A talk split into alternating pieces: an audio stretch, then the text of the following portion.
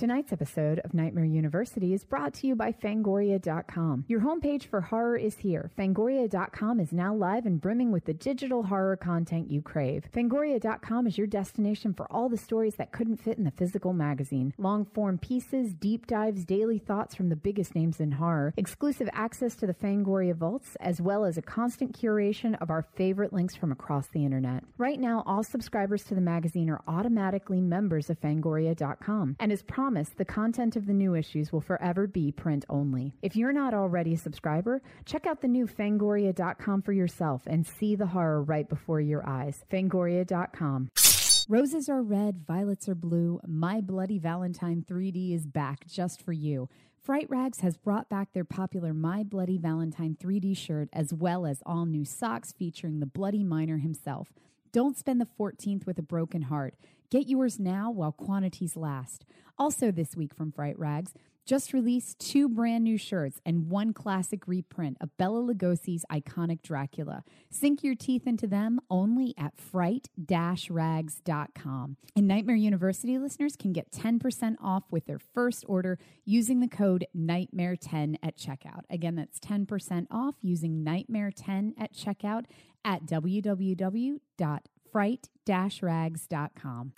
Need Valentine's plans? Fangoria has you covered. From director Joe Begos comes Fangoria's newest movie, VFW. How do we describe it? It's the Night of the Living Dead meets the Wild Bunch, and then throw in a ton of genre stars that you love, including Stephen Lang, Martin Kove, William Sadler, Fred the Hammer Williamson, George Wendt, and David Patrick Kelly. Available to stream on demand and in select theaters this Friday on Valentine's Day.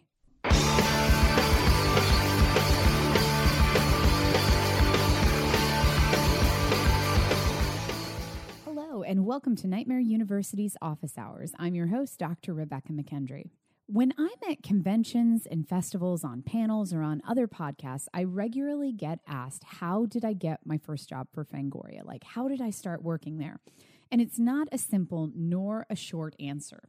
So, on this episode of Office Hours, I thought I would talk about how I first started working at Fangoria back in the early 2000s and the importance of following your passions no matter how many obstacles get thrown in your way and never giving up. My path to Fangoria and my ongoing career in the horror industry began back in Virginia.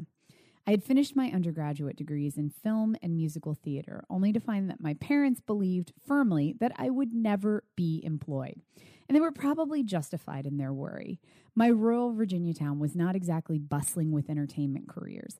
Virginia was having a shortage of teachers during this time, and my college was offering a new intensive program where you could get an MA in education in just 18 months if you took classes year round, including summer and winter breaks. My parents begged me to do this and even offered to pay half. At the time, spending another year and a half in college did not seem so bad. Though I had learned the nuts and bolts of film history and how to stage a thoroughly captivating production of Hello Dolly, how to actually find a job in either field was completely beyond my realm of understanding. So I decided to stick around and get a master's in education.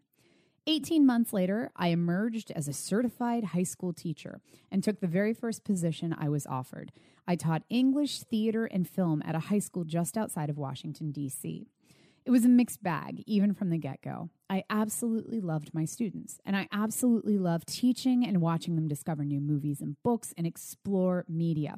But just as much as I loved actually being in the classroom, I hated everything else reports, faculty meeting, team building conferences, student evaluation reports, pedagogical restructuring committee workshops. I tried to stay with it. My parents were so proud of me during this time. I was making money. My husband and I had just bought a gorgeous townhome, and everything seemed really secure. But I wasn't. I was honestly miserable. Something really wasn't right, and I knew it. I've always had issues with acting impulsively, but this was by far one of the most impulsive things I've ever done, and it was also the best. One day I came home from a three hour faculty meeting and informed my husband that we were moving to New York City. Why? I don't know. What are we going to do for work? I don't have a fucking clue. And a smile came over his face and he said, Okay. The next day I put in notice at school. I would finish out the year and even taught summer school, but on the last day, we would be driving straight to New York City. I then called my parents to tell them what we planned to do. And whereas Dave had approached this scenario with a super excited smile and a yes, let's fucking do this attitude, my parents were less than pleased. Okay, they were completely devastated. I heard every excuse they could throw at me to try to derail this decision we had made. You guys just bought a house. You both have great jobs. You have no job in New York City. You don't even know anyone there. And my mother, who only knew about New York City through everything that she'd learned watching Law and Order episodes, was determined that everyone in New York City was a murderer and there were just corpses laying all over the city. So you were either going to find one or you were the killer. It didn't matter. I was going. My parents were livid and barely spoke to me for weeks. But over the next month, Dave and I sold everything we owned all of our brand new furniture that we'd received as wedding presents, the house, our cars, a good chunk of our possessions, knowing that we were headed to a teeny tiny one room studio on the upper, upper, upper east side of the city. And on the last day of summer school, we packed up everything we had left into my crappy Honda CRV and we drove to New York. We arrived. Holy fuck, what did we do? The fear suddenly set in. We had no jobs. We had only enough money to cover ourselves for maybe a month or two, and we did not know anyone in the city. We didn't even know where anything was, and coming from the land of Walmarts dotting the landscape, I had no clue how to get basic amenities like groceries and gym socks. Dave quickly took a job at one of the last video stores in New York City, and I began looking for teaching positions. I had gone through all of this and felt like I was going to end up doing exactly what I was doing before, just in a different, bigger, more expensive city. But while searching for jobs, I came across an ad in the paper. This was back when you had to search for jobs in a newspaper. And I came across an ad for the New York City Horror Film Festival. It was happening in just a few weeks, and having always been a die-hard horror fan, this perked me up instantly. I found their website and a note that they were looking for volunteers and that the volunteers could see all the films for free. I had absolutely no money at this point, but also nothing going on aside from frantic yet reluctant job hunting. So I reached out and told them I wanted to volunteer. I signed up for as many shifts as they would allow. I figured I would just spend the whole weekend at the festival, and that way I'd be able to see every film. I was thrilled to arrive at the legendary Tribeca Cinemas, which was hosting the festivals. And I met the amazing festival staff and my fellow volunteers, and then got to work. I had only been in New York City for two weeks at this point and was completely starstruck by everything that was going on. My first night of volunteering, I met Mick Garris and his wife and went out to get them pancakes when they missed their dinner due to a screening. I met Bill Lustig and quizzed him on all the locations they used for Maniac, planning to make a day of touring his former sets. I met Lloyd Kaufman and took a picture with him. I met John Carl Buechler and geeked out about Dungeon Master. And in between, I watched amazing movies. This was so much different than anything I had ever encountered before. This wasn't like watching movies back in Virginia at the local mall. I was watching these movies with the people who had made them, and this was absolutely fucking surreal. On the second day of the festival, one of the hosts didn't show up for a panel, and the festival director asked me if I could just go up and do a quick intro. I freaked out. Me? Like up on stage talking? And he responded that he knew I had a film degree and I seemed to be able to put words together. So, yeah, just go up and intro the panel. My brain screamed, but somehow I did it. I still have no idea what I said. All I know is that Jack Ketchum was on it, and I gushed briefly about how awesome he was. Everyone applauded, and I left the stage, and the panel started. And I breathed for like the first time in five minutes. What the fuck had just happened? After the panel, the audience left, and I went up to clean up the empty water bottles on stage. One of the panelists was still packing up and came over to say hi to me. He shook my hand and introduced himself as Mike Gingold from Fangoria. My jaw dropped. Fangoria. I had been reading Fangoria ever since I was old enough to reach the shelf that it sat on at Walden Books in my hometown. I knew who Mike was, a legend in horror journalism. He said thanks and started to leave. My mind was racing, but then my subconscious bad impulse control took over and I blurted it out. Is Fangoria by chance hiring? And he turned around and said they might be looking for an assistant soon. He gave me his contact info as well as Tony Timpone's and left. Whoa, just whoa. This was my dream. This is what I was here to do. I had no clue up to this moment, but now I was sure of it. I emailed them both that night with a polished resume and a lengthy diatribe detailing my eternal love of the genre and the magazine. And nothing. Weeks passed. Maybe they didn't need anyone after all. My dream just sat there festering in my brain the entire time. I emailed them again three weeks later just to make sure that they had received the first email, and nothing.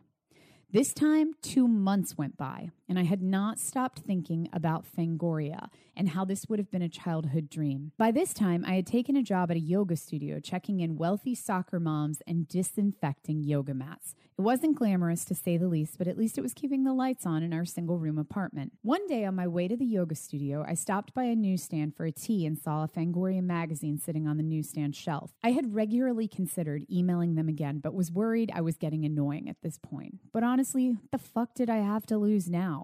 I got to the yoga studio and emailed them again for a third time now. This time, I made a desperate plea. I detailed my favorite movies, how I had sold everything I owned to get to New York City, and that I was willing to get coffee and dump trash for them just to work with them at Fangoria.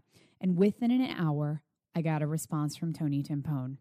They were looking for an assistant for the Fangoria radio show. I had an interview, and the following week, I found myself answering phones for Dee Snider and Debbie Rochon. I'll save my decade long journey at Fangoria for another show. But once working there, I made sure I was indispensable and always enthusiastic, which came super easy because I loved every damn thing I was doing. But the whole reason I tell this story is to celebrate the idea of taking risks, to encourage each other to try something different, follow a dream, try and rebuild your life when something feels like it could be better. Never be afraid to start over again, even if your journey may be a disappointment to others. You only get one trip around this life, and you better make it an amazing one. So today, take a risk. Try something different. Buy the car of your dreams. Make a move. Start the screenplay you've always wanted to write. Plan that new startup business and do it with passion and all the conviction you've got. And it is totally okay to be scared and nervous and feel unsure, but don't let your dream die no matter how scary or unlikely it seems. Because to quote the legendary Stephen King, the scariest moment is always just before you start. Have a great night. This is uh, the end of season two of Nightmare University and Office Hours. We will be taking a couple of weeks off. Um, and we'll be back towards the beginning of March with all new episodes in season three. During this time, if you need a Nightmare University fix, you can definitely check out our Patreon page. We will be posting some episodes as well as um, old episode cheat sheets during this time. So please check out the Patreon page and thank you so much.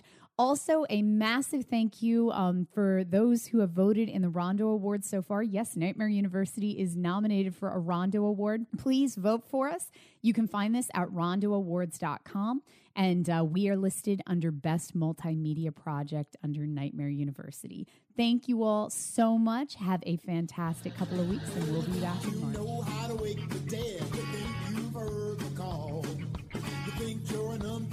superstar, man. You think you know it all. Well, you don't know nothing, punk. Talking that same cadaver junk. Let me show you